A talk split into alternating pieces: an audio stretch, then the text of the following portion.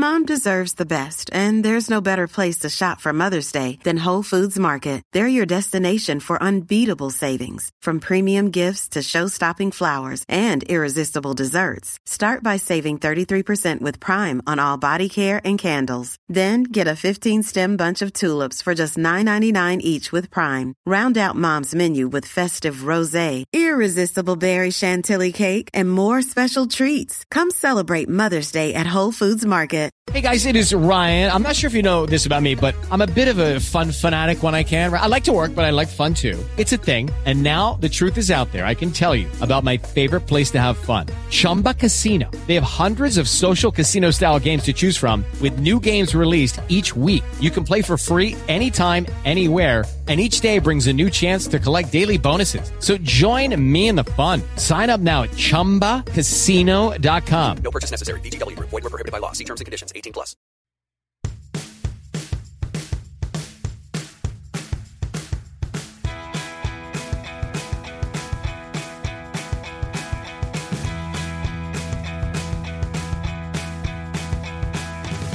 Unpack your knives and stay. Yes, stay. Welcome, everybody, to another episode of the Top Crier podcast. I am the Top Crier, Haley Strong. I cry in every episode of Top Chef, the show we're talking about. Kurt Clark is here with me today to talk about me crying and also the show Top Chef. Was this a crying episode? I cry in every episode. Right. But I mean, compared to last week's. No, la- compared to last week, this was like, uh, you know, the Edinburgh Comedy Festival. That's a very specific comedy festival. Is it because cheddar cheese is Irish? Is it? I'm making that up now. I thought it was more of like an English thing. Yeah. Okay. Okay. Right, wait. right. Let me. Okay. Let me do a quick Google. Okay. Tell us how you are, and I'm going to do a Google of what the origins of cheddar cheese are. Um, I am doing great. Um, seems like most of the things that, uh, maybe I'm just thinking of Kerrygold, by the way. Which, Yeah, which is more better. That um, is Irish. Yeah. Um, and they do make a cheddar. Um, no, I'm doing well, except uh, most of the things I, I feel like as a taking up time on a podcast, just kind of rambling on my, by, on my own, I kind of want to talk about food, but we don't do that till the end. So, uh, happy Father's Day to, uh, those who, uh, celebrate. And yeah, To those who don't, happy Sunday. Um, cheddar is a variety. Okay, so this is from culturecheesemag.com slash story slash blog slash sharp dash story dash origin dash cheddar backslash. sounds legit. cheddar is a variety is a variety that most cheese connoisseurs know and love, or at least can appreciate. In the U.S., it's the second most popular cheese, just behind mozzarella. So, how did cheddar come to be, and how it, has it continued into one of the most popular cheeses for centuries?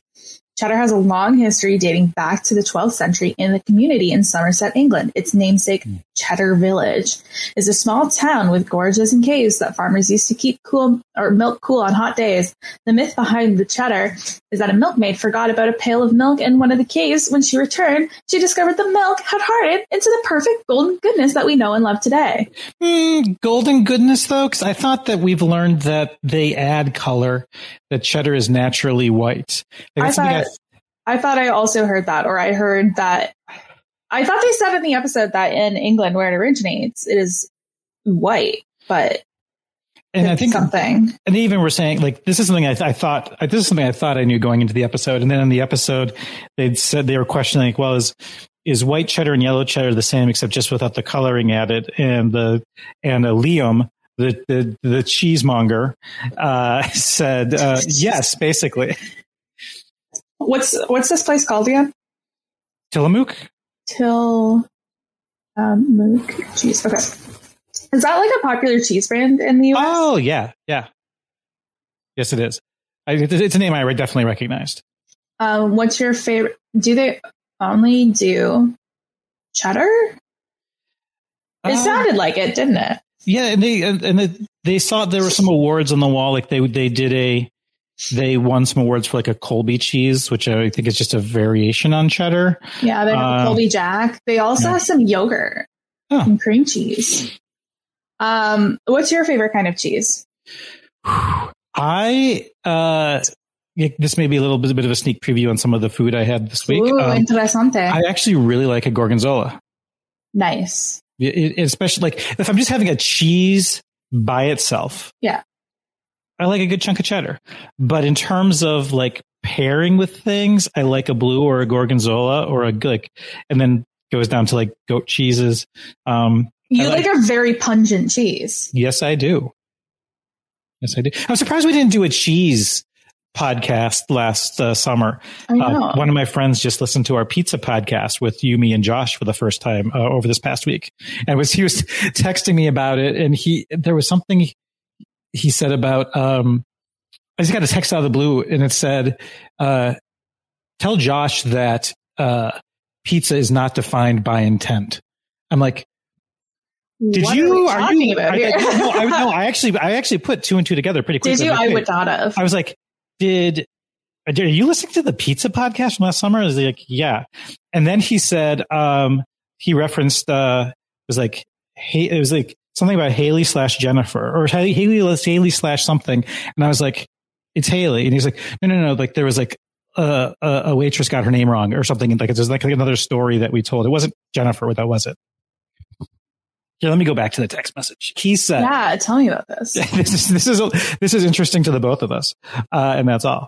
Um, Because the- once I podcast about something, like it completely goes out of my brain. I have no idea what I've said. yeah, that that pretty much tracks with me too. Um, do you have a favorite cheese? As I'm looking for this, I do. It's Swiss. I I go hard for Swiss. Um, I I am a big fan of just eating cheese straight up. Like I don't need anything else. I could I have a nice snacking cheese. Some of my favorite breakfasts include just slicing sliced cheese and like eating an apple with peanut butter. Um, I just I really love cheese. It's a great time for me. I love a brie, which I will eat warm or cold. My grandmother made some excellent blackberry jelly like last year, and I've just every time I have brie, I just slap that stuff on it. Um, Haley slash Jessica. He referred to you as. Oh, I like makes he's- sense. I like referring to her original name before she got named after a pizza waitress. That's Yeah. what it was. You were almost. I- I was Haley- supposed to be named Jessica. That is that is true. Um, and then my parents, it, for the new listeners, my parents went to Pizza Hut one day, and their waitress's name was Haley, and they liked that better. So here I am. Um, Anyway. yeah. Well, I, I we never did a cheese podcast. I'm guessing because after we did the pizza podcast, you were very very ill. So I don't think we ever wanted to go back to the well of like one singular food ever Um, again. Oh, there's like pizza's pizza. For the most part, but it's like with Right. cheese. With cheese, like there's so it's it's usually It's not like can- we would try and eat 700 Yeah. cheeses in the span of a week. well, I mean, you would. yeah. You would. Um, You're committed. you're committed to the bit.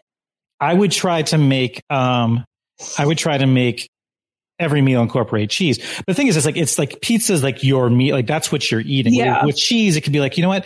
I had a really good goat cheese and beet salad, Mhm. or you maybe have like a slice of cheesecake. Oh, uh, kill me. you- I love cheesecake. you know, have like a something stuffed with or covered with cheese, but Yeah. it's it's not just going to be. I mean, technically, like pizza is an amalgam of things. yeah. But anyway, uh, I guess yeah, that makes sense. Is pizza a casserole? I've had people refer to deep dish pizza as Oh, a casserole Yeah, that's And- that seems fair and- to me. and not as a pizza. Like I, when I say my favorite pizza is deep dish, they go, that's not pizza, that's casserole. What's your favorite pizza? I'm like, shut up. Um, our friend Kirsten McInnes has a theory that all foods are either soup or sandwiches. Is pizza a soup or a sandwich? It would be a sand, it would be a sandwich because it's like Oh. multiple things layered on top of each other. Maybe I thought it would maybe be a soup because was like that saucy element. Well, a deep dish pizza would be soup. Um, I could see a deep dish pizza more being a soup. I see the saucy element of the pizza Yeah, or normal pizza being more of a condiment than yeah. I don't. I don't totally agree with that. I don't think everything's a, uh, a soup or a sandwich, but I do think burgers are sandwiches. Oh yeah, they are. But but is a hot dog a sandwich? Uh, yes. If you separate the bun so that they don't connect, Well, no. is it a sub? I I'd say guess subs are sandwiches. Yeah, I'd say I say hot dogs are uh, a subcategory of subs. no pun intended. New t- Oh. um, our new t-shirts coming out never unless you want to make it yourself is that just a subcategory on it. Um, subcategory is it's top chef. Can, can you believe that this is a top chef podcast? We've been talking Yeah. for nine minutes and i think i've mentioned top chef two times. Because we jumped right to the cheese, but we kind of overlooked the whole Oregon Trail of it all. yeah um tell me what you know about the oregon trail. I'm canadian. This isn't in our um our history units Courses, uh-uh. Uh, yeah, okay. Um, you know what? I actually don't know a whole lot about the Oregon Trail, and I don't know. I can't remember. Uh, Is it because you're not from Missouri or Oregon? Uh, I don't think so because like my U.S. history teacher was amazing, uh, but we focused a lot on the Civil War. Like I think that was also his like favorite topic to teach. Um, I'm just trying to remember if we may have learned about the Oregon Trail. Uh, it just may also be that I'm so far out of high school that I forgot about it. I'd say when you when when the first the first thing I do think of when I hear Oregon Trail is video game and dysentery.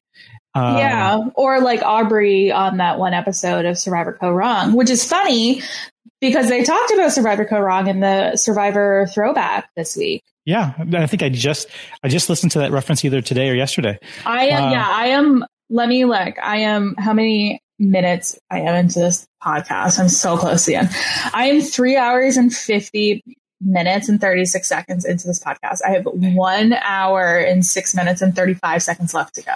I'm four hours and one minute into it, so we're almost right at Oh, the same spot. so close. Yeah, like I have, I'd, I'd say I have two more walks of this podcast yeah, left. I, yeah, I've been I've been listening like to an hour a day, like at, at double speed. So I have. Oh, that's oh, see, I I can't listen to things at double speed, so I, it takes it literally takes me a whole week to listen to these podcasts. It's like the only podcast I'm consuming throughout the week because it takes me so long. yeah, I'm falling behind. Thanks. I don't watch the season. Do you watch the season along with it? No. Yeah, I don't. It took it. We did after I did the Survivor Africa podcast. Ethan really wanted to watch Survivor All Stars, um, so we watched that. Ooh, that is a tough hang. Um, it's the bottom ten, isn't it? I believe. I I don't know. I have to go back. I really do have to go back and I. This is I this have is the bad. list because I'm like the person that did all the stuff. So True. I listened to the couple like before mine, so I knew what to expect. I really should go back and listen to all of them. It was just like a lot of number twenty four out of forty. yeah, number twenty four. Eh? What do you think? So you did other. So you, when you hear Oregon Trail, you automatically think I think the video and- game. Not okay. that I don't like. I when she referenced that on Kaoh Rong, like I definitely had heard that before. I don't know if I personally played it. Like I think it might have just been either not as prevalent in Canada because it didn't really have to do with us, or it was just a couple years out of my realm. Hmm. If I think like when I think of like long, like marches, the or you know the first thing the I don't th- so my mind goes to the Trail of Tears before I go to Oregon Trail in terms of uh like arduous journeys, Mhm. I guess. Um, but that's more about uh indigenous American forced displacement uh versus you know settlements and uh well whatever the Oregon Trail is about. So. anyway, Anyway, Uh, so they are our top chef friends are going on a trip, but first they're going to do one last quick fire in their top chef kitchen. Um, so they had to create a dish using only ingredients settlers would have had on the Oregon Trail. They couldn't go to the pantry at all for this. They had to use what was in front of them. like they couldn't use oils, but they could use lard. Like they had citric. I think that they had Citric acid, but no like use. lemons or anything. They had some herbs, but there's like a little pop up in the Chiron that said like herbs weren't used for food; they were used for medicine. Yeah, which I thought was really interesting. Um, I was trying to remember all like the different her- herbs that they had, but it was um, it, it yeah, it's like and the, and the meat had to pretty much be like you know dried or hard tack. Like they couldn't. It, there's you couldn't basically guarantee that you're going to have anything fresh because there was like so limited opportunity to get things along the way. Mhm. Um, uh, but yeah, this was. I didn't think I was going to. I didn't think I was going to enjoy this much. I remember back in elementary school, we went to. It, it was like a wilderness camp Mhm. where I think it was just like one day, and you had to like live like like pioneers. Um, so Like, like, a pioneer village. I think we have one kicking around here somewhere. Kind of, yeah. But this was at a local camp, and some of our teachers had set it up. Um, and so it was like you did like candle dipping. okay, that's cool. Did you churn butter? You. Yes, there was butter churning too. Yeah. Thank you. Yes, Did you like? Did you use a loom to make your own thread? no, but there was um, uh, the spinning of yarn, and not like spinning Yeah. yarns like telling tales, but there was like the spindle and the Mhm. lanolin on the wool, and we didn't actually have to shear the sheep. Um, but yeah, yeah, this is all coming back to me. Um, yeah, it was, but it was, it was interesting. I wasn't, I wasn't sure what was going to come out of this because I was like, oh, there's going to be probably a lot of fish. Mhm. Um, and we know how Kurt feels about just fish, but there was interesting fish, which is the cure for Kurt's fish boredom. So, Okay, interesting. So Jamie won. She she had pan seared salmon with walnut pepper sauce. Allegedly, she got an advantage in the elimination challenge. What was that? Um, not entirely sure. Yeah, I feel like I don't know what it was. Oh, no, no, she got the 30 minutes. She got the 30 minute bonus of extra cooking time in the Oh. Okay. sorry. cool. I, pick- I remember that from my, my rewatch today. Um, yeah, unlike the last one with the black box episode, uh, from, from Top Chef France, where I was like, oh, what did they actually win here? But yeah, Jamie won an extra 30 minutes, which I think she spent helping the other chefs. I mean, yeah, we'll, we'll get to that. Um, Shota was in the bottom with his jerky cured salmon with parsnip and apricot puree. I liked the where he was going with this. Um, I thought it was fun that he like tried to, I tried to make the bread like salmon and breading with jerky, but it didn't quite work out for him. Dawn was also in the bottom with her trail ride porridge with fire roast curry squash and hazelnut bacon relish this didn't look good to me. Um, when she said she was like making Oh, the, the fish, fish into layer? the porridge, I was like, not for me, thank you. Would you say it didn't look, I mean, like visually appealing Visually and Conceptually? soundly, conceptually? Yeah. Well, I mean, how do you make porridge sexy? I mean, Like you don't. you don't. I mean, it's I recently, not recently, I'd say probably two months ago, I got this new oatmeal from Quaker. Do you guys have Quaker, or is that a Canadian? Okay, cool. Um, the Quakers, I believe, were American. I um, Although they okay. came over before America was founded, technically. So I don't know what, how, anyway, go ahead. uh, I got a chocolate and sea salt oatmeal, Interesting. which I thought was going to be great, but it was very salty. Mm. So I don't really want like a super salty breakfast. Maybe uh, no, I don't want salt. I don't want salty porridge. I think that's it. No, I don't no, want no. salty porridge. I have a salty protein. Like if it's, and well, Yeah, but I, if I have bacon, I need yes. to dip it in maple syrup because I need to balance out that incredible saltiness. No, that's, that's your Canadian DNA. That's true. Yeah. Um, was just looking because I was curious. The Donner Party, uh, followed the Oregon Trail.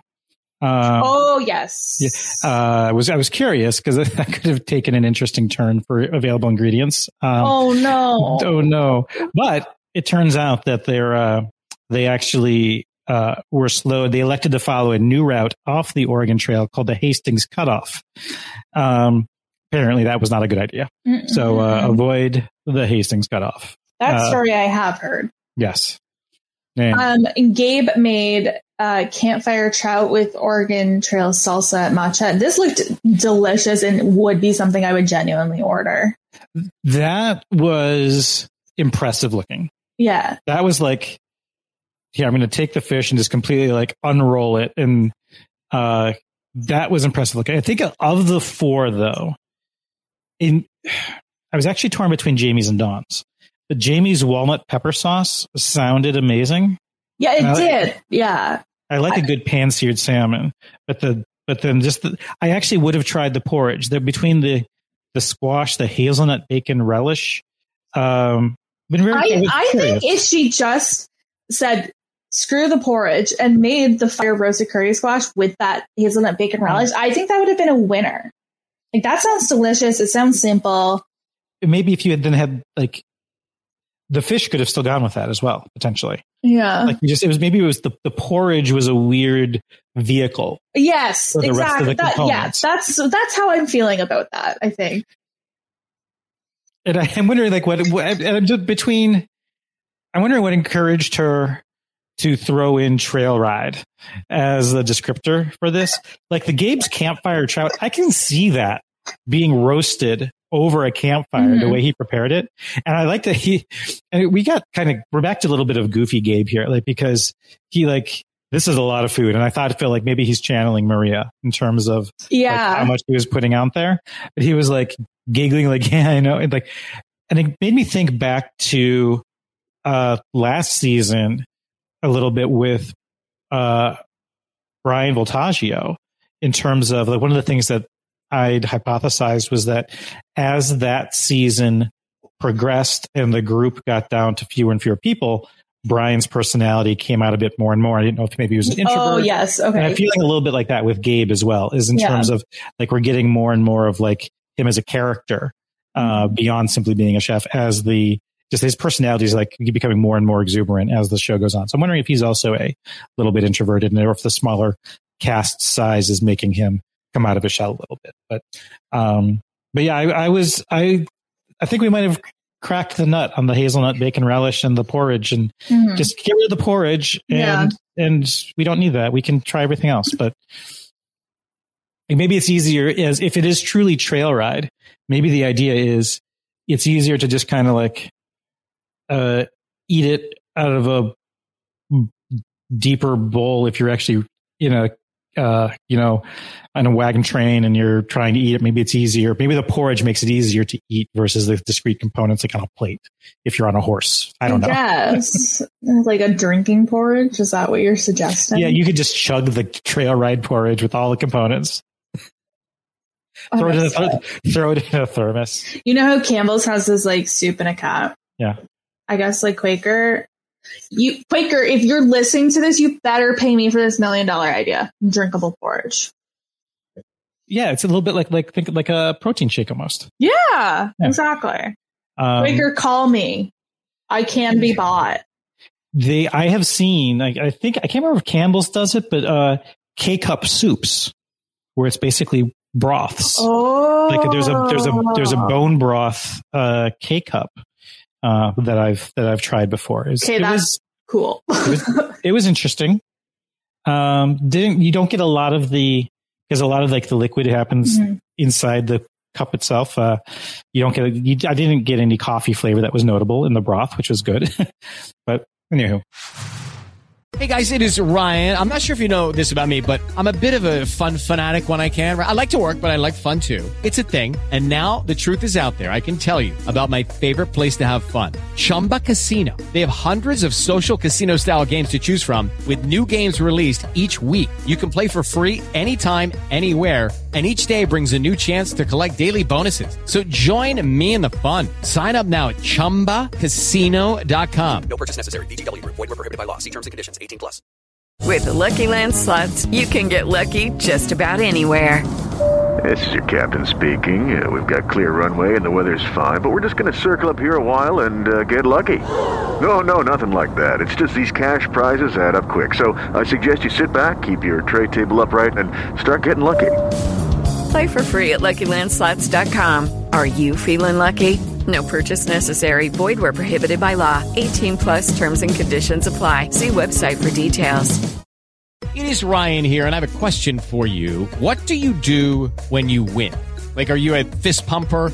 A woohooer, a hand clapper, a high fiver. I kind of like the high five, but if you want to hone in on those winning moves, check out Chumba Casino. At ChumbaCasino.com, choose from hundreds of social casino style games for your chance to redeem serious cash prizes. There are new game releases weekly, plus free daily bonuses. So don't wait. Start having the most fun ever at ChumbaCasino.com. No purchase necessary. Group. Void were prohibited by law. See terms and conditions. 18 plus. Um, so then they take a nice little field trip. They go to the coast, the Oregon coast. This looks beautiful. I'm dying to go. Like I'm dying to go to Oregon. They they've the money that Travel Oregon has spent in this season has completely worked. I cannot wait to go.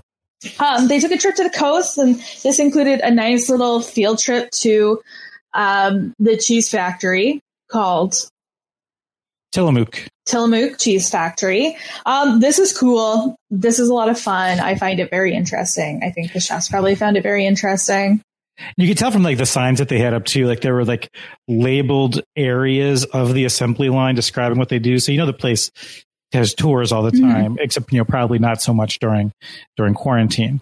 Um, I also thought the space was really cool, like where they had the dinner and where they also had the judges table. Like I I think that'd be a really cool event space, and I'm sure that's I'm sure they use it for stuff like that. Like, can you imagine attending a wedding at the cheese factory?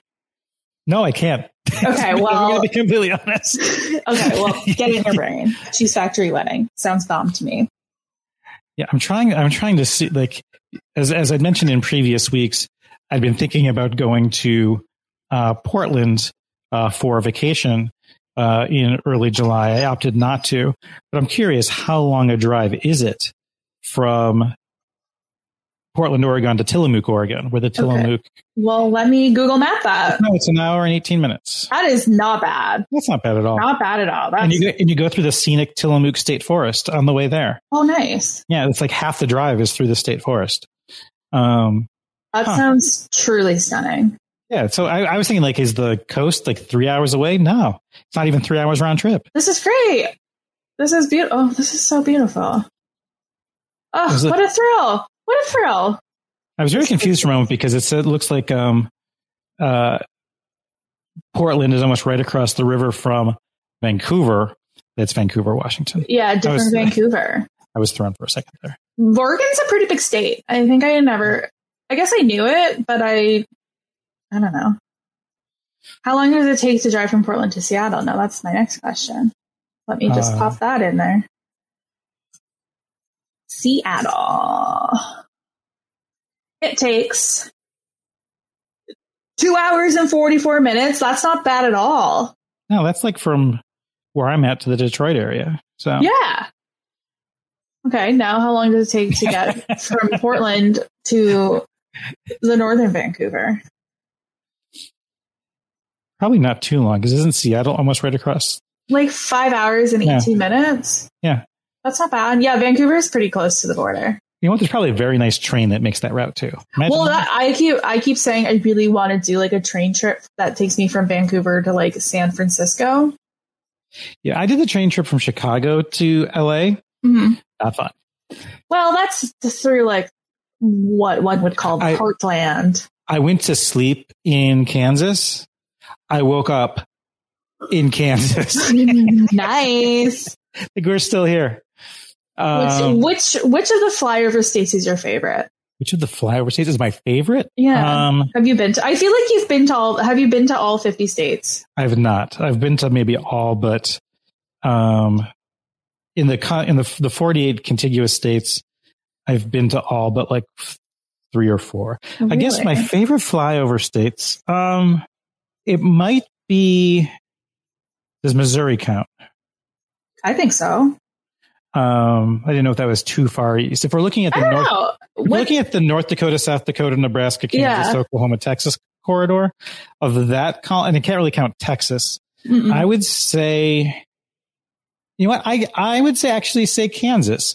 I um when I first the first time I moved back from Los Angeles to Chicago, I drove from Denver to uh, basically St. Louis through Kansas, and um, it was a very it was I made I made that drive in one day. It was very it was very just like rolling hills and it wasn't flat as flat as I thought it would be. Mhm. Maybe a little bit more on the eastern side of the state. But it was actually very verdant and rolling hills, and it was just blue skies. Um, so yeah, I would actually, despite despite me, uh, I like driving through it better than taking a train through it. But Mhm. Yeah. That does I've not been to right. North Dakota. I've been to that, I've been to the other all the other states I mentioned there, but North Dakota I've not been through. Right. Yeah, I've missed most of that corridor. I've been to quite a few states for Canadian, but not not all of them. That's for sure. Yeah, I think I've only been to Ontario and Quebec when it, you're looking at uh, Canada. So You're, yeah, you're missing out on the East Coast. Let me tell you that. yeah, I am. I, I am. I want to go. I want to go to Vancouver so badly. Um, I know that's the other side of the country, but um, Did you know that Nova Scotia and Newfoundland are actually closer to Ireland than they are Vancouver? I did not. Interesting fact. I know, crazy, right? Anyway, um, the cheese factory. This is great. Um, the challenge. I don't know if I totally loved at this point in the competition. It was weird because there was one point we see there's a point where Tom, after doing his walkthrough of the kitchen, has kind of like a speak to the camera, almost a Tom confessional about I know, and I feel like we don't see those it felt weird. often, if ever. It did feel weird because it sounded like it felt like they had filmed it before the cookery too. And but to your point, it was almost like he was defending the choice to do Mhm. this this challenge. It was like, you know, a lot of people might ask, Haley, for example, Haley Strong, I know you're watching. Hi, Uh, a hi, lot of Tom. people- A lot of people might ask, like, why we would like just have something simple like a, ch- but you know, we want people to. It's blah, blah, not blah, that. I, it's not that I disagree with a cheese focus challenge. I am very supportive of a cheese focus. We were very excited last week when we saw when we knew yeah. that the cheese focus challenge was coming. What I have my doubts about is having to use cheddar five different ways, specifically cheddar, specifically five ways. I felt like I felt like if we did like a cheddar focused dish, like make cheddar the star of your dish, beat Bobby Flay style. Great, I love it, genius. I feel like the constraints of being like, okay, I use cheddar here, I use cheddar here, I use cheddar here, like that seems a little like clunky to me. And they got like not upset with Jamie, but they didn't love that Jamie's um, dish was it, it felt disjointed. Mhm. But I felt like it, it's hard to make it not disjointed because you're trying to bring cheese in in five different ways. Like I think Shota obviously did the best job in that. I think making a dashi was just truly brilliant. Um, but And I just made- and he kept the cheese as the star. Like I thought that Gabe was. I mean, technically, we didn't really have two tops here. Like you know, Shota won, and then everybody else had like something that was maybe a bit off. And I thought Gabe was maybe going to be near the top, uh, but apparently, like the the apple was more of the star than the, Yeah. the, the cheddar. Uh, but it was all based on that one dish, which I would love to try. The Mhm. the where it was like the cheese souffle and you know the the the tuile and the, all the other components that were three kinds of cheese. So it reminded me of my days working at Arby's. Not to you know go back to again last summer's uh, podcast I'm series thrilled to go back to Arby's and you know that. Uh, where we had a um, uh, they had a triple like a it was like a triple cheese roast beef. It was like a you know cheese three ways, but the, the, the, and I always it was like I think it was a three a three cheese roast beef sandwich, and then I always joked that the, the three cheeses were uh, sliced, shredded, and melted, but otherwise it was all the same. Um, but uh, I, I almost I don't know if I mean if they I don't know if they should have instead had the challenge be feature an ingredient of your choice five ways. If they'd done that, we though we wouldn't have gotten to the Tillamook cheesemongery. I'm going to keep saying Yeah. cheesemonger.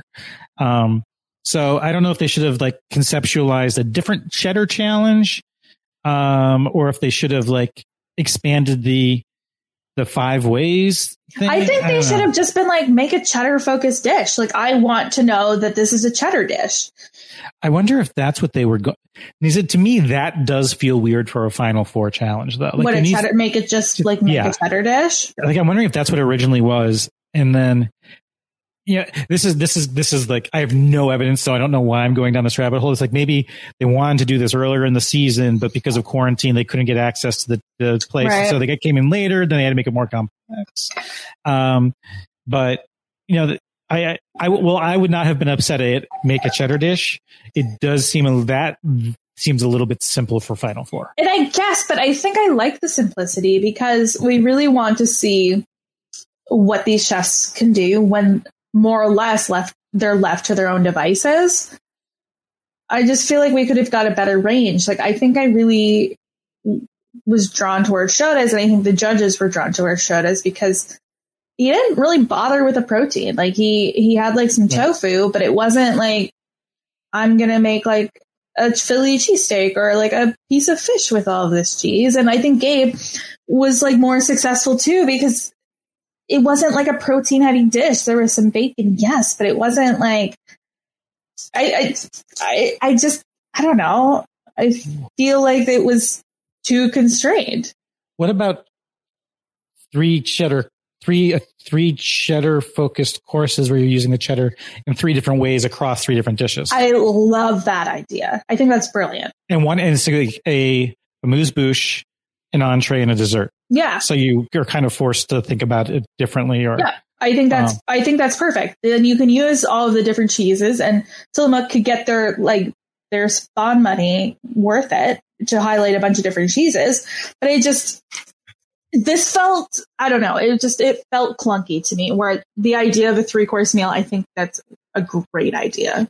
yeah. I mean, maybe it's because I'm not a chef and I'm not well versed in the versatility of cheddar, but like I would have the, the when they kind of showed off and showcased the that award winning five cheese parme, uh, Parmigiano Reggiano uh, dish.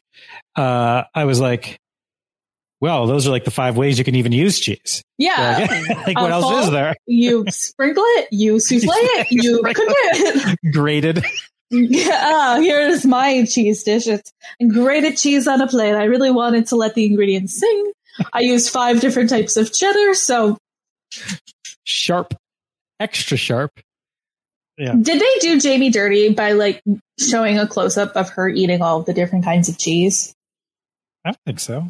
I don't think so either. I thought it was perfect. Um, okay, so what did they make? To- or, t- Shota made tofu cheddar manju with cheddar dashi, smoked cheddar oil, cheddar tofu miso, miso and cheddar tuile. Um, did you know that cheese oil was a thing before this challenge? Wait, I did not. Wait, I was wait. confused, but was I was it? happy about it. Uh, what was it I had? I remember if I was talking to you guys the other day. It was like, so basically grease. it was like, You're I- right. I get cheddar oil when I melt cheese for my nachos. exactly. Yeah. That's how, that's how he made it. He, he made some nachos and he, then he like collected the oil from the cheddar nachos and then they Yeah. could use it in the dish. Great. I love it. Um, yeah, this was brilliant. I love this. All the judges loved it. Um, it was no surprise to me that it won.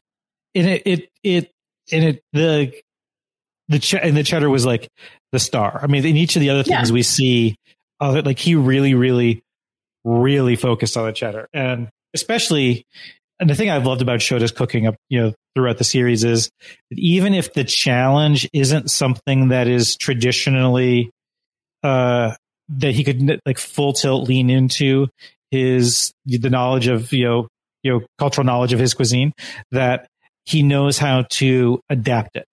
And I think that's what he did here is like, you know, you don't see a lot of, uh, of cheese in Japanese cooking, but he kind of was able to, he's like a fusion master.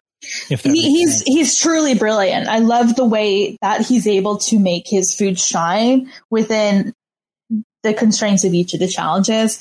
Um, and he mentioned the judging panel that he was coming into Top Chef not really knowing how he was going to be taken or his food was going to be taken. And I'm so thrilled that Shota was here to to like I love I love him. He's so good. Like he's great. He's so fun. What a great character. What a great chef. He's like a perfect Top Chef contestant. and th- and this is I think of the of the dishes, uh, this is the one I would have wanted to try the most. hmm for sure. Absolutely. Um, Gabe made cheddar oil roasted apples, white cheddar foam, cheese curds, apple bacon, cheddar sauce, and cheese and apple chip. So um, I love the way that Gabe more or less went simple with this dish, like a very classic combination of apple and cheddar.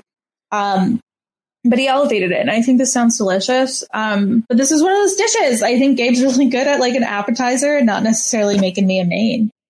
Yeah, I don't, and I don't know if I've ever had. I'm trying to think if I've ever had like a cheddar apple combination. I know it's a thing.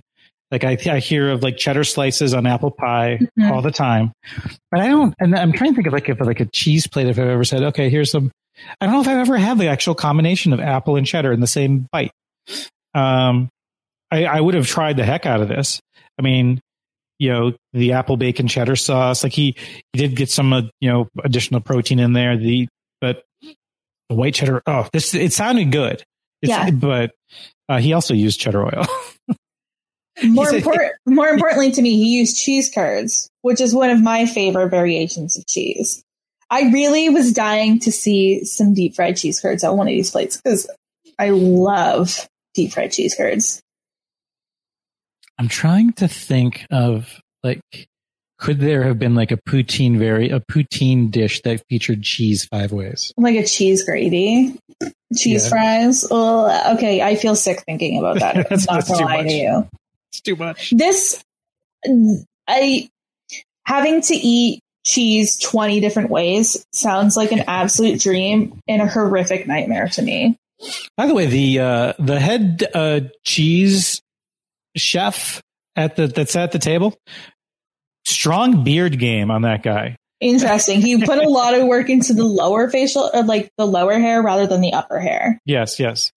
um yeah i'm not lactose intolerant but i do have to be careful with how much dairy i am consuming or else my tum tum is not a happy camper I think this this much dairy, everybody's tum tum would not be a happy camper. I I there's no way I would have been able to make it through this entire day without throwing up. I feel the same way about that dessert challenge in Top Chef Kentucky, where they had to make like 12 desserts Mhm. and they all ate them after midnight. I would have thrown up. So I, I and just because I think we're at the same place in the podcast, I mean, we Joe Del Campo, too much dairy potentially in addition to too Yes, much cheese. I know. And oh, when because it's actually funny. That's one I I I've seen every episode of Survivor except two. I think it's like the second last episode of Survivor Australia. And Okay. that episode of Kaoh Rong because I I was away and I missed that episode and I heard what happened so I just never went back to it. I didn't realize that like Joe didn't really eat meat that much like before Hmm. coming on Survivor and I was like oh like no wonder his poor stomach just like was not thrilled. So I wish Joe Del Campo had been a judge in this competition for this Ugh. round. I Although just, you, you notice that the, the, the moment they bring in a guest judge, it's like, well, you're in our quarantine bubble now. You ain't going nowhere. And they're Yeah. like, they're now there for the rest of the series. it's like, it's, it's like the opposite of survivors. They keep adding judges. I know like I was pretty surprised to see Ed Lee come up a couple weeks ago and I'm thrilled that he's still here. Yeah. Um, side note, I ugh, what's his book called? It was one. It's one of my favorite books I've ever read. Um, just give me one second. I'm gonna Google it. Um, Buttermilk Graffiti. Oh, cool name. It's a really great book.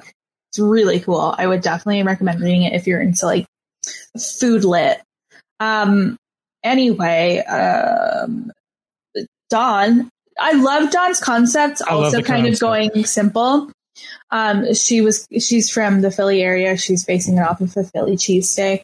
She made cheese another cheese oil, cheese oil based steak. Okay, do sign me up for a cheese oil based steak. Uh, cheese saute, cheese gougere, gougere, extra sharp, reserved cheese foam, a soubise, and cheddar sauce. Um, what was their issue that like this? It was too muddled. That the sauce was kind of grainy, and and our good friend Brooke didn't get the gougere. What? Oh, I was like, I, I was secondhand cringing because I just and she looks Dale so sad. was mad. Oh, Dale Dale. was very angry. How the f do you get this far in the competition and you're still missing things from the like? He was someone pooped in his cereal. Uh, it, it's like don't don't upset Grandpa Dale. I know, and Brooke, I, I feel like I could see Brooke being like, "No, it's not that big of a deal. Like, I just wanted it. Like, oh, don't yell at her. Like, it's fine." Uh, yeah, it was that, and then like, and then like Richard pointed out, I was like, if you're going to make like, if you say that this is going to be like an elevated cheesesteak, it needs to be amazing. And he's like, it was good. It just wasn't, you know, all the way up there. Yeah. Um, it, it reminds me, I think it was last week where, uh, I think it was about Jamie's dish. Uh, Tom said, you know, it was in the last couple of weeks. Like, if I got this in a restaurant, I'd be, I'd be happy. But it's, this is Top Chef. You know, this isn't, this isn't next necessarily, you know, this far in the competition. It needs to be better. Um, and so I think that's the impression I got from the cheesesteak. And then also, yeah, the, the missing element once again. But I couldn't tell if it was, I couldn't tell if it was kind of implied or what, because, you know, is that something that Jamie missed? Um, No, But- I mean it's not Jamie's fault. Like, it's not Jamie's plate. No, because you see, there's the even, they, they even do go back to the, to To the, Dawn handing it off. yeah, it's like, it's almost like grabbing the plate, handing it to the server, not even looking to see if it's on there. That's Yeah. the point where it, she should have noticed. But I Uh, feel like I do that all the time too. Like, Oh yeah. I would always in university, I'd always have to write papers like finish them three weeks before they're due because I can't proofread a paper I just finished writing. Like I would have to come back to it. So I could totally, I can totally relate to Dawn being like, yep, that, yep, that looks fine. Yep. And not even like totally taking in every single element, especially when you're trying to rush. Yeah. Do you think this should have gotten Dawn eliminated? The missing element, no, um, because it's not like I think Top Chef Yeah. is very like, what have you done for me lately? They don't really look back on like a body of things. And I was wondering if they would be like, Dawn, this is literally the fourth plate you've missed something on. Like, it's unacceptable. You cannot continue. Or if they were just going to be like, uh, well, we can't look at past weeks. Like, we have to take just this dish into account.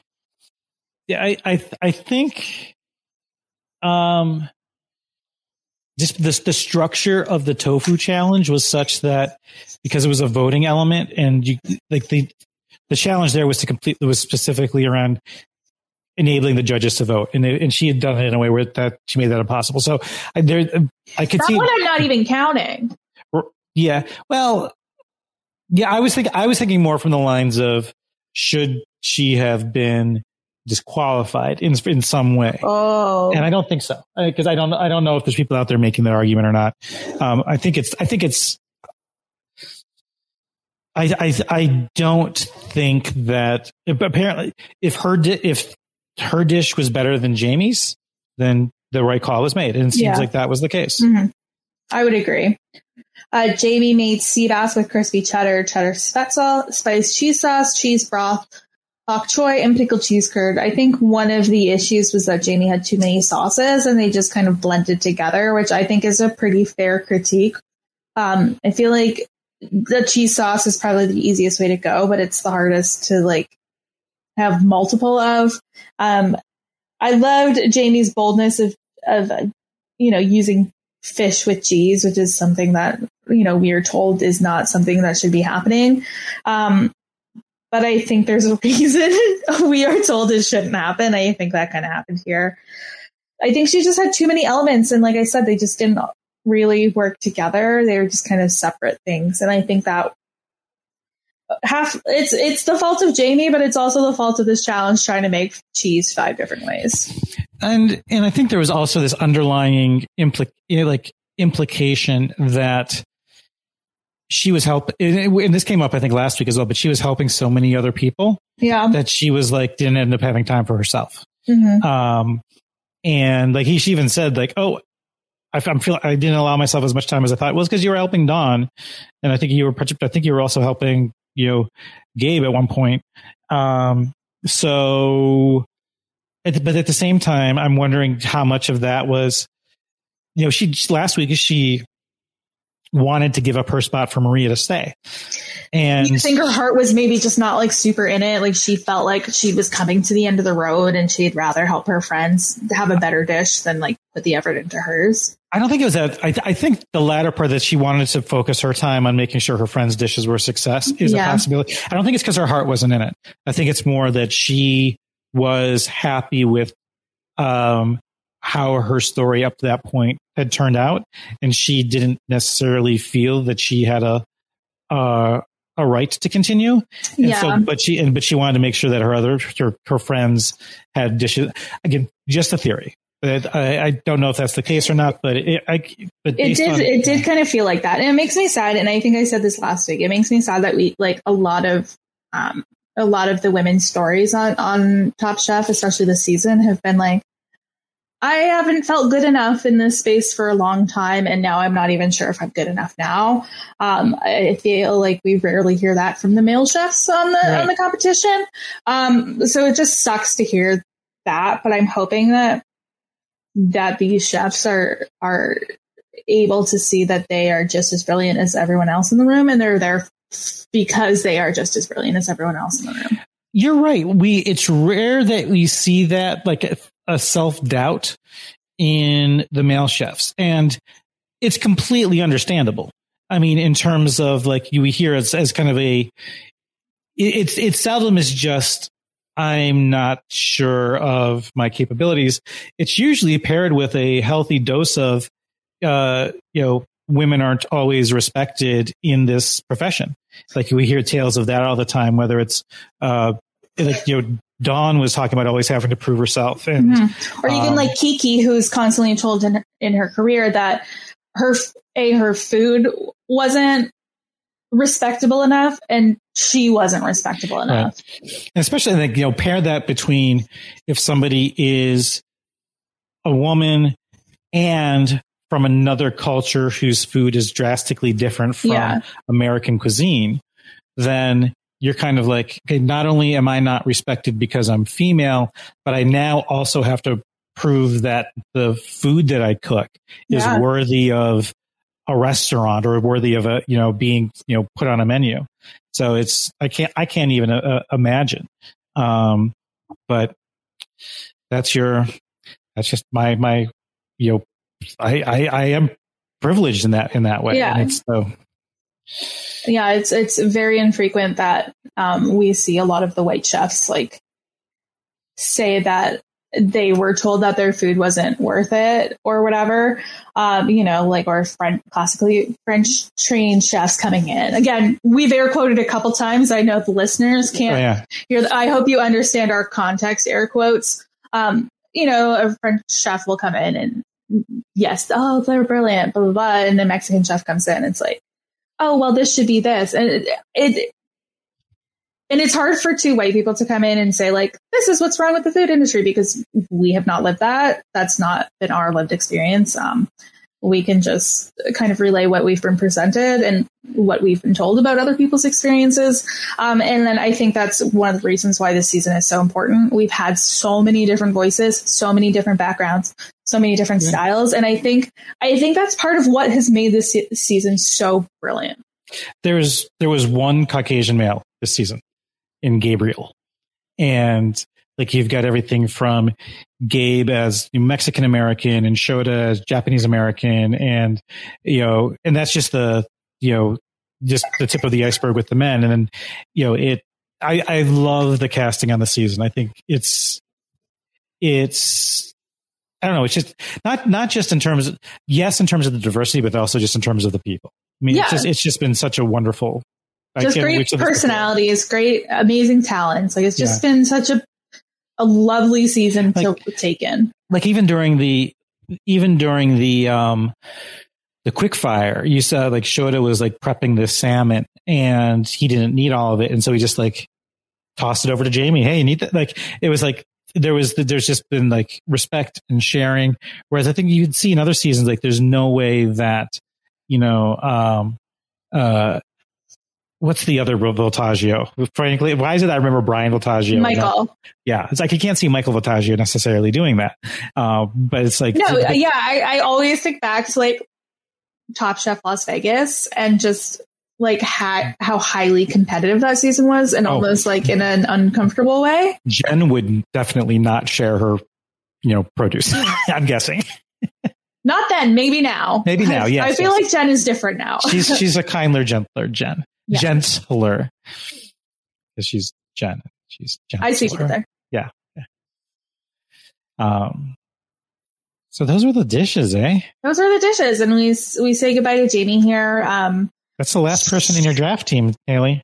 may it rest in peace, and no more whatchamacallit to have anyone come back. Um, I loved Jamie. I thought she was fun, like so great. I love that during the quickfire when she won, Padma did the finger guns. Like I think she's made a real impression on the judges, and she's just like not a person, not a character we've seen No. on Top Chef very often, and I think it's really refreshing um, that somebody can take food like not super seriously. Like it's supposed to be fun. Like they are not doing rocket science. Like they are making dinner and they're having a great time doing it. And I love it just makes it more fun. It makes it a more fun Yeah. show. Um it, it did feel like she was very content with her departure.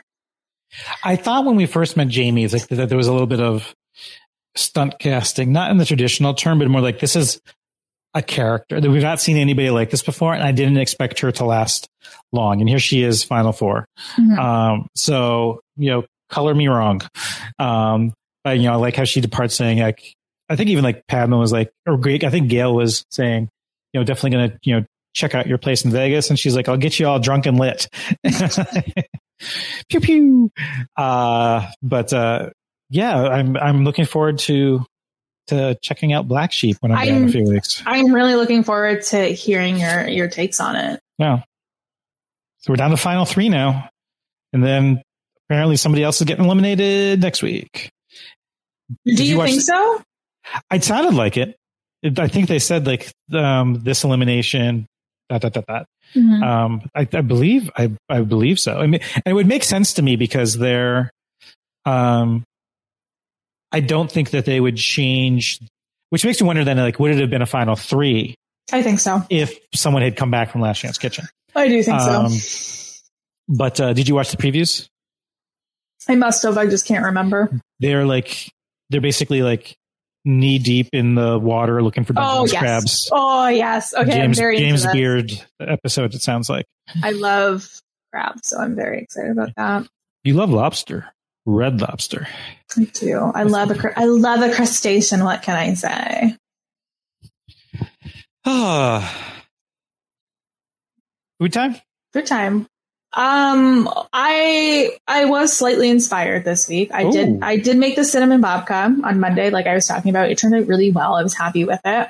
Did I see your cinnamon babka or did I see Bryce's cinnamon? Did you inspire? I made no, no, no. We had both talked like because Bryce said on the podcast last week that he was going to make a blueberry babka, and I was like, "That's so funny," because I'm planning on making a cinnamon babka tomorrow. Um, it turned out well. Um, I did buy some new yeast recently because I had Mhm. tried to make a focaccia a while ago and it didn't rise, and I think my yeast was broken. Um, so I, I did buy new yeast a couple weeks ago and made the babka, and it turned out really well. The last one I had made had chocolate in it, so I just stuck to cinnamon because Ethan prefers just he loves like cinnamon stuff. So I was like, I think you'll like this. The recipe I didn't realize it made for two loaves. Um, so I actually had I did some light experimenting because um with the second rise it said an hour or two, and I only have one loaf pan.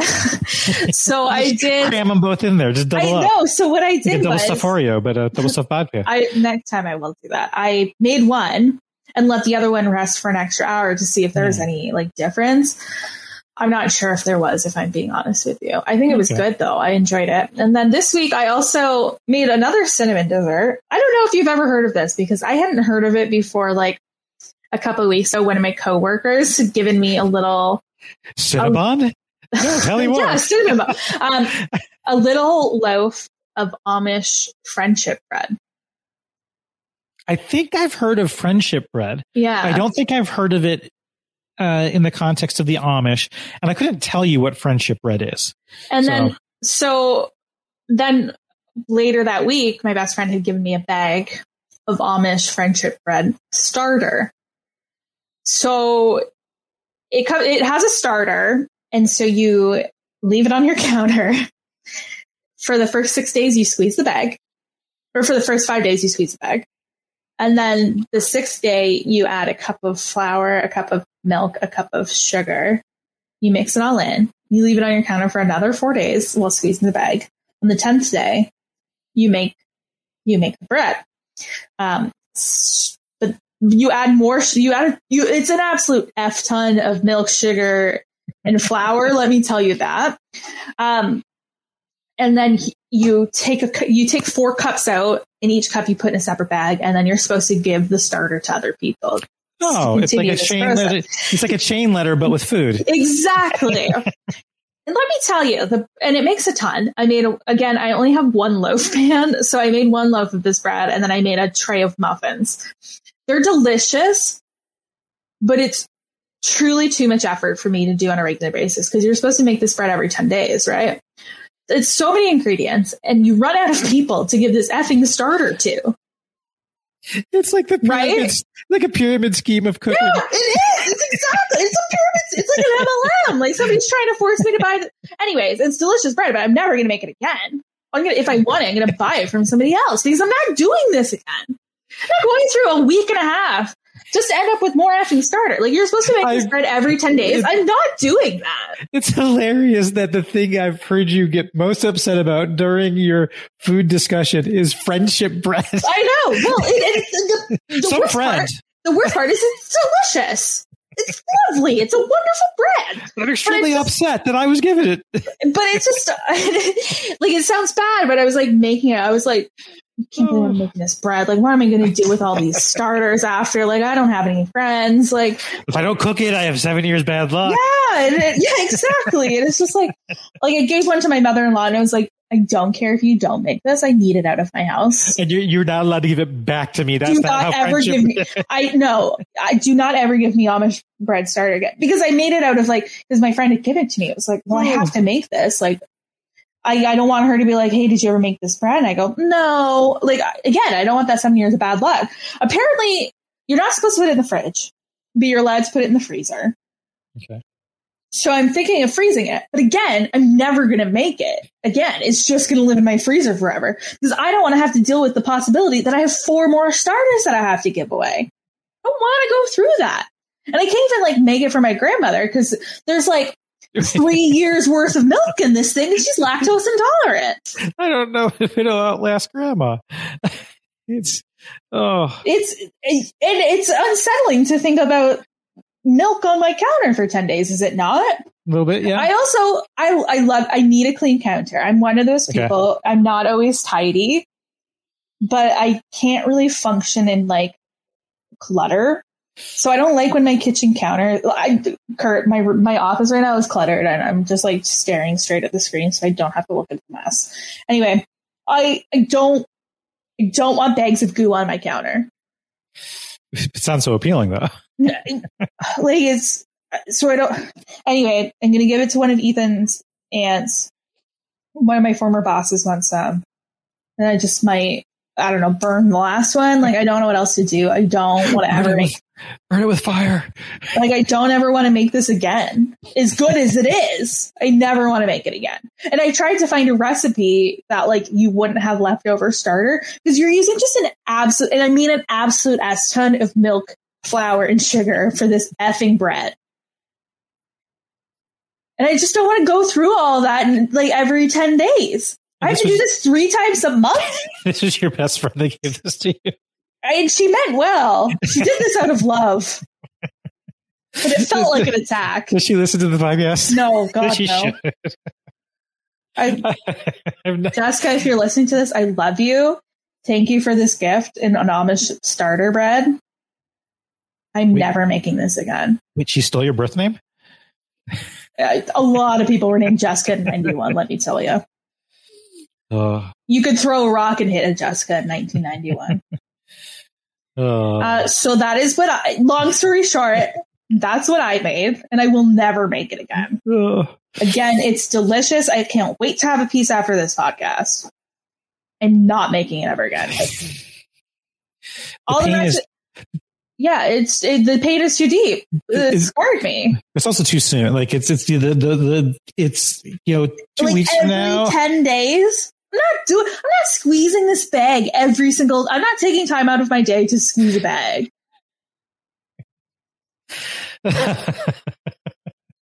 RHAP out of context Twitter. You know I love you. Do not take that. Do not put that on your Twitter account. They're really good at listening to me about that. Yeah. okay.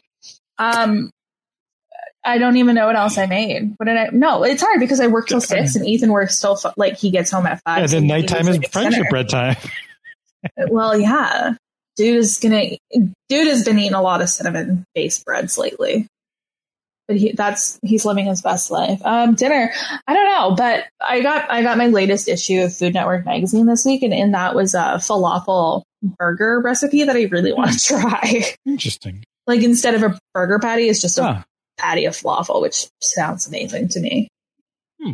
So I think I'm going to make that tomorrow because um, my days off have, are Sunday and Monday this week, and so it's nice to have that Monday to like catch up on chores and actually do stuff. You know what I mean? Yeah. Anyway, what did you? Sorry to de- absolutely derail this, but what did you have this week? Uh, I almost forgot, but I actually made burgers a couple of. I, I got four patties uh from the store the pre-made like pre i didn't i they were like pre-formed with like i think cheddar and bacon in them so i did i brought a couple of some brioche Like buns Juicy Lucy style, or are they like? no they were like no no not like a layer inside but like chunks Have you ever had a Juicy Lucy? Yeah. Do you like them? um i like the concept the two or three i've had have not delivered on what i've expected in terms of like gooey center Yeah, I've never Um, had one, but I just and which is weird because I love burger and I love cheese, but I just want them to be like separate layers. I guess I don't know. I just I, I- I, should try one. I like the idea, but the like I had one in Minneapolis, which is where I believe it's originated, Mhm. here. and it wasn't like I was like, oh, this, I'm not getting anything different from this. Um, but then I sprinkled. I had a couple. One I had like a couple slices of thinly sliced cheddar uh, on on the burger, and the one I had like a shredded Swiss Gruyere blend. Mm. Um, and then I did some some tasty uh, takeout. Uh, pizzeria near me. I got this Italian sub that was oh, amazing. It I I I and it was. I think it was more like the, the the the condiments just made it amazing. It was like your typical deli meats, but it had like mayo and giardiniera and I don't know what else, but it was just so tasty. I also got. Um, are you familiar with peppadews? No. They're like kind of round, like picture I'm like a pepper, but it's like in the shape of almost a largish cherry tomato. Um, oh, um, they're not too spicy. They're they're more along the lines of a slightly tangy bell pepper, um, but they were hollowed out and filled with blue cheese, oh, sign me up for that. which was tasty. And then I got something that was just called. All the menu said it was a pancetta pinwheel. Did not know what this was, and I was expecting something that was going to be like. Uh, like a ham roll up with maybe like a cream, like a cheese or something. in it. That's what I expect when I hear. it was like a more like a it was like a like a like a pizza roll up like it was like it was actually a lot of it had bread which i did not did not expect right. um i also let's see yesterday got a uh a, the pickle pizza which i've talked about before Mhm. and i got the um a lobster quesadilla uh, which was with white cheddar uh which was quite tasty um Where's that from? uh there's a, pla- a social house grand rapids uh both were from there uh social looking at that. socialhousegr.com Lucky Land Casino asking people what's the weirdest place you've gotten lucky? Lucky? In line at the deli, I guess? Aha, in my dentist's office. More than once, actually. Do I have to say? Yes, you do. In the car before my kids' PTA meeting. Really? Yes. Excuse me, what's the weirdest place you've gotten lucky? I never win and tell. Well, there you have it. You can get lucky anywhere playing at LuckyLandSlots.com. Play for free right now. Are you feeling lucky? No purchase necessary. Void where prohibited by law. 18 plus. Terms and conditions apply. See website for details. Hello, it is Ryan, and we could all use an extra bright spot in our day, couldn't we? Just to make up for things like sitting in traffic, doing the dishes, counting your steps, you know, all the mundane stuff. That is why I'm such a big fan of Chumba Casino. Chumba Casino has all your favorite social casino style games that you can play for free anytime, anywhere with daily bonuses. That should brighten your day a little. Actually, a lot. So sign up now at chumbacasino.com. That's chumbacasino.com. No purchase necessary. VGW Group. Void were prohibited by law. See terms and conditions. 18 plus. But I think actually the big thing this weekend is like I started, I threw a bunch of cooking competition shows into the DVR. Um, nice. um, I saw a tweet from, uh, Will from America talking about how he thinks MasterChef has the best, uh, competition elimination structure of any competitive reality show. Okay. And so I and I saw I missed the first few episodes, and so I threw that into the DVR. Uh, and watched the first episode on demand. I've I've never watched Master Chef before. I think my aunt was uh went through the audition process, and she Oh, like right. and she was in the audition episode and did not make it past that, and so I've like not watched it in solidarity since then. Um, so I'm going to catch up on that. And then I was watching that, and I saw that Hell's Kitchen was back, which I'd missed. So I'm watching that, and I've not watched that in in a while. I I've never watched it, so it comes on right before The Bachelor. So I actually texted um, a friend of the podcast and me, Emily, the other day, being like, "Have you ever watched this? Like, what's the scoop here?" And she's like, "No, I have not." It's a lot of yelling. Um, That's what I thought, and I don't love yelling because I'm very delicate.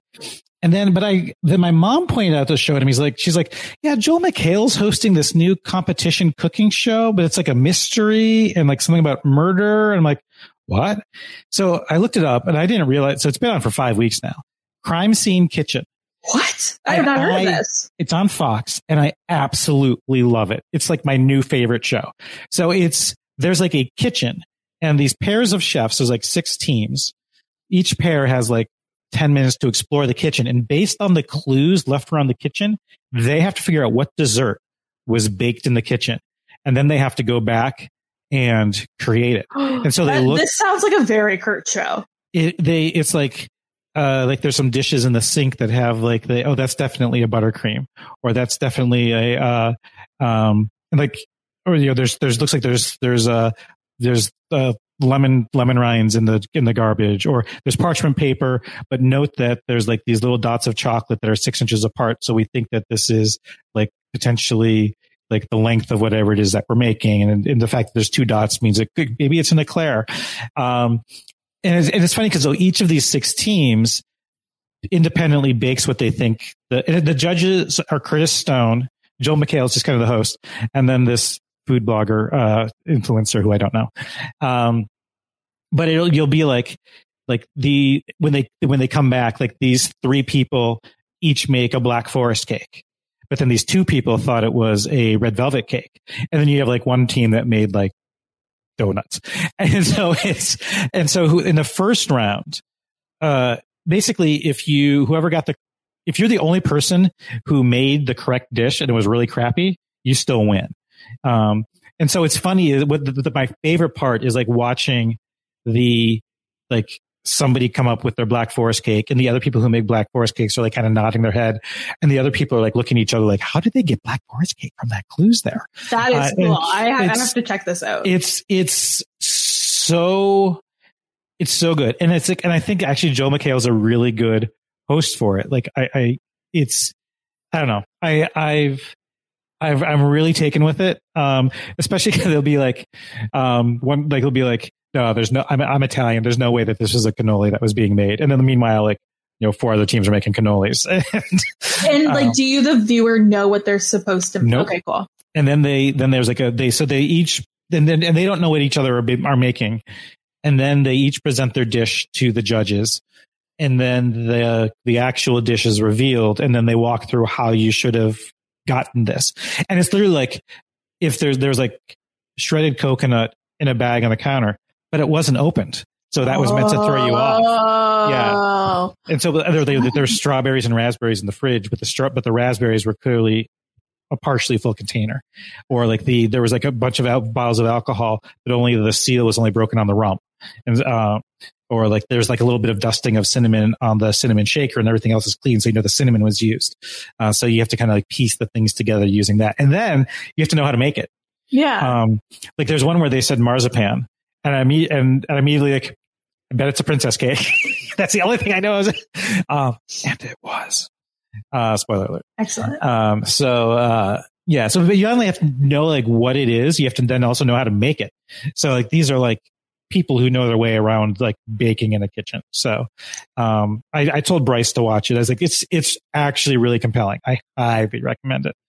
Um, anyway, check that out. That sounds like a lot of fun. yeah, I've enj- I've been enjoying it, but that's about it. Where can people find you on the internet if you want them to find you on the internet? I am at Kurt Clark, C U R T C L A R K. So there's no confusion there. Two C's. um, uh, this past week, Thursday, uh, recorded our Who Done It uh, retrospective on Rap Rewind with. How did that go? How was it? Good, good. It was though so it was fun revisiting it with Rob and Chappelle had not ever actually had not seen it before.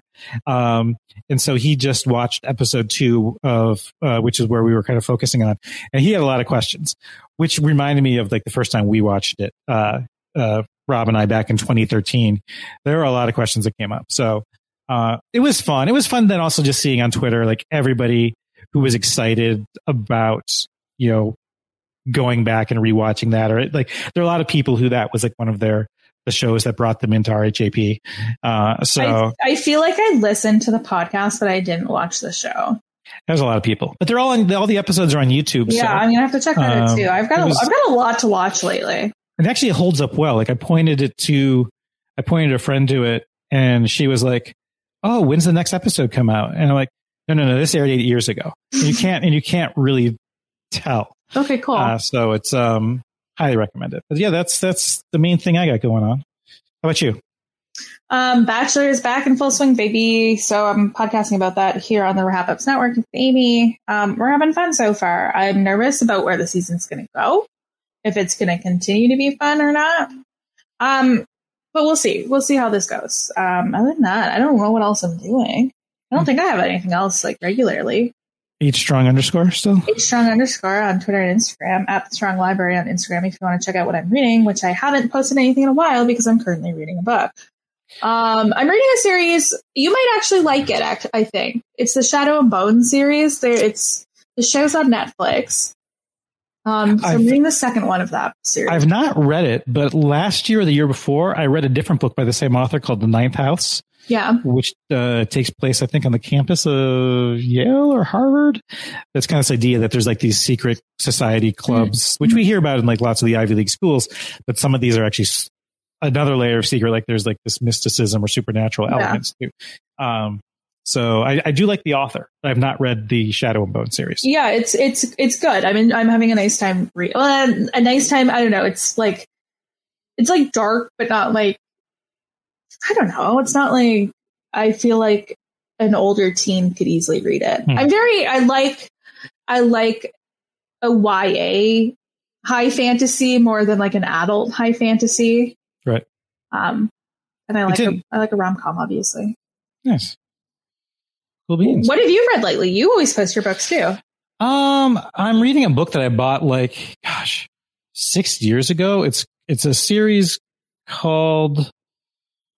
The book's called The Janus Affair. It's the second book in the series. It's like there's something about peculiar occurrences, uh, something or other, Society of Peculiar Occurrences. But it's like set in the 1890s in London, but it's very, but steampunk, and it's about this Oh, okay. division of the, uh, of like the London government that is responsible for investigating the supernatural. And this plot uh, revolves around um, the the suffrage movement in London, uh, but uh, many of the lead women in charge of the movement are disappearing mysteriously in flashes of electricity. So there's kind of like a it's like a fantasy element to it, but it's also a little bit historical fiction. But like in a, in a history that's never like you know there's Yeah. like you know, clockwork robots and airships and stuff like your typical steampunk sort of thing. But Yeah. it's pretty it's pretty like i've had this for gosh like at least want to say five or six years i'm finally digging into it so I know I have a big pile of books that I really need to get to, but a friend of mine had lent me these ones, so I feel like I need to read them first. and i highly if you love books i highly suggest following hashtag library porn on instagram I followed I followed Oh. it because you told me to. there's some beautiful beautiful Yeah. libraries out there if you like books Yeah. Um, yeah, I think that's it. Look at us go. An hour and 14 minutes. This is the longest podcast we've had in a while. yeah we spent a lot of time talking about cheese I mean, welcome to the Top Cheese podcast. there you go big All right. cheese Pack your knives and head on out. Bye. Love you. Bye. Bye. Bye. Bye. Bye. Bye. Bye. Judy was boring. Hello. Then Judy discovered ChumbaCasino.com. It's my little escape. Now Judy's the life of the party. Oh, baby, Mama's bringing home the bacon. Whoa, take it easy, Judy. The Chumba life is for everybody. So go to ChumbaCasino.com and play over 100 casino style games. Join today and play for free for your chance to redeem some serious prizes. ChumbaCasino.com. No purchase necessary. Void where prohibited by law. 18 plus terms and conditions apply. See website for details. Okay, round two. Name something that's not boring. A laundry? Ooh, a book club. Computer solitaire, huh? Ah, oh, sorry. We were looking for Chumba Casino. That's right. ChumbaCasino.com has over 100 casino style games. Join today and play for free for your chance to redeem some serious prizes. ChumbaCasino.com. No purchase necessary. Where prohibited by law. 18 plus terms and conditions apply. See website for details.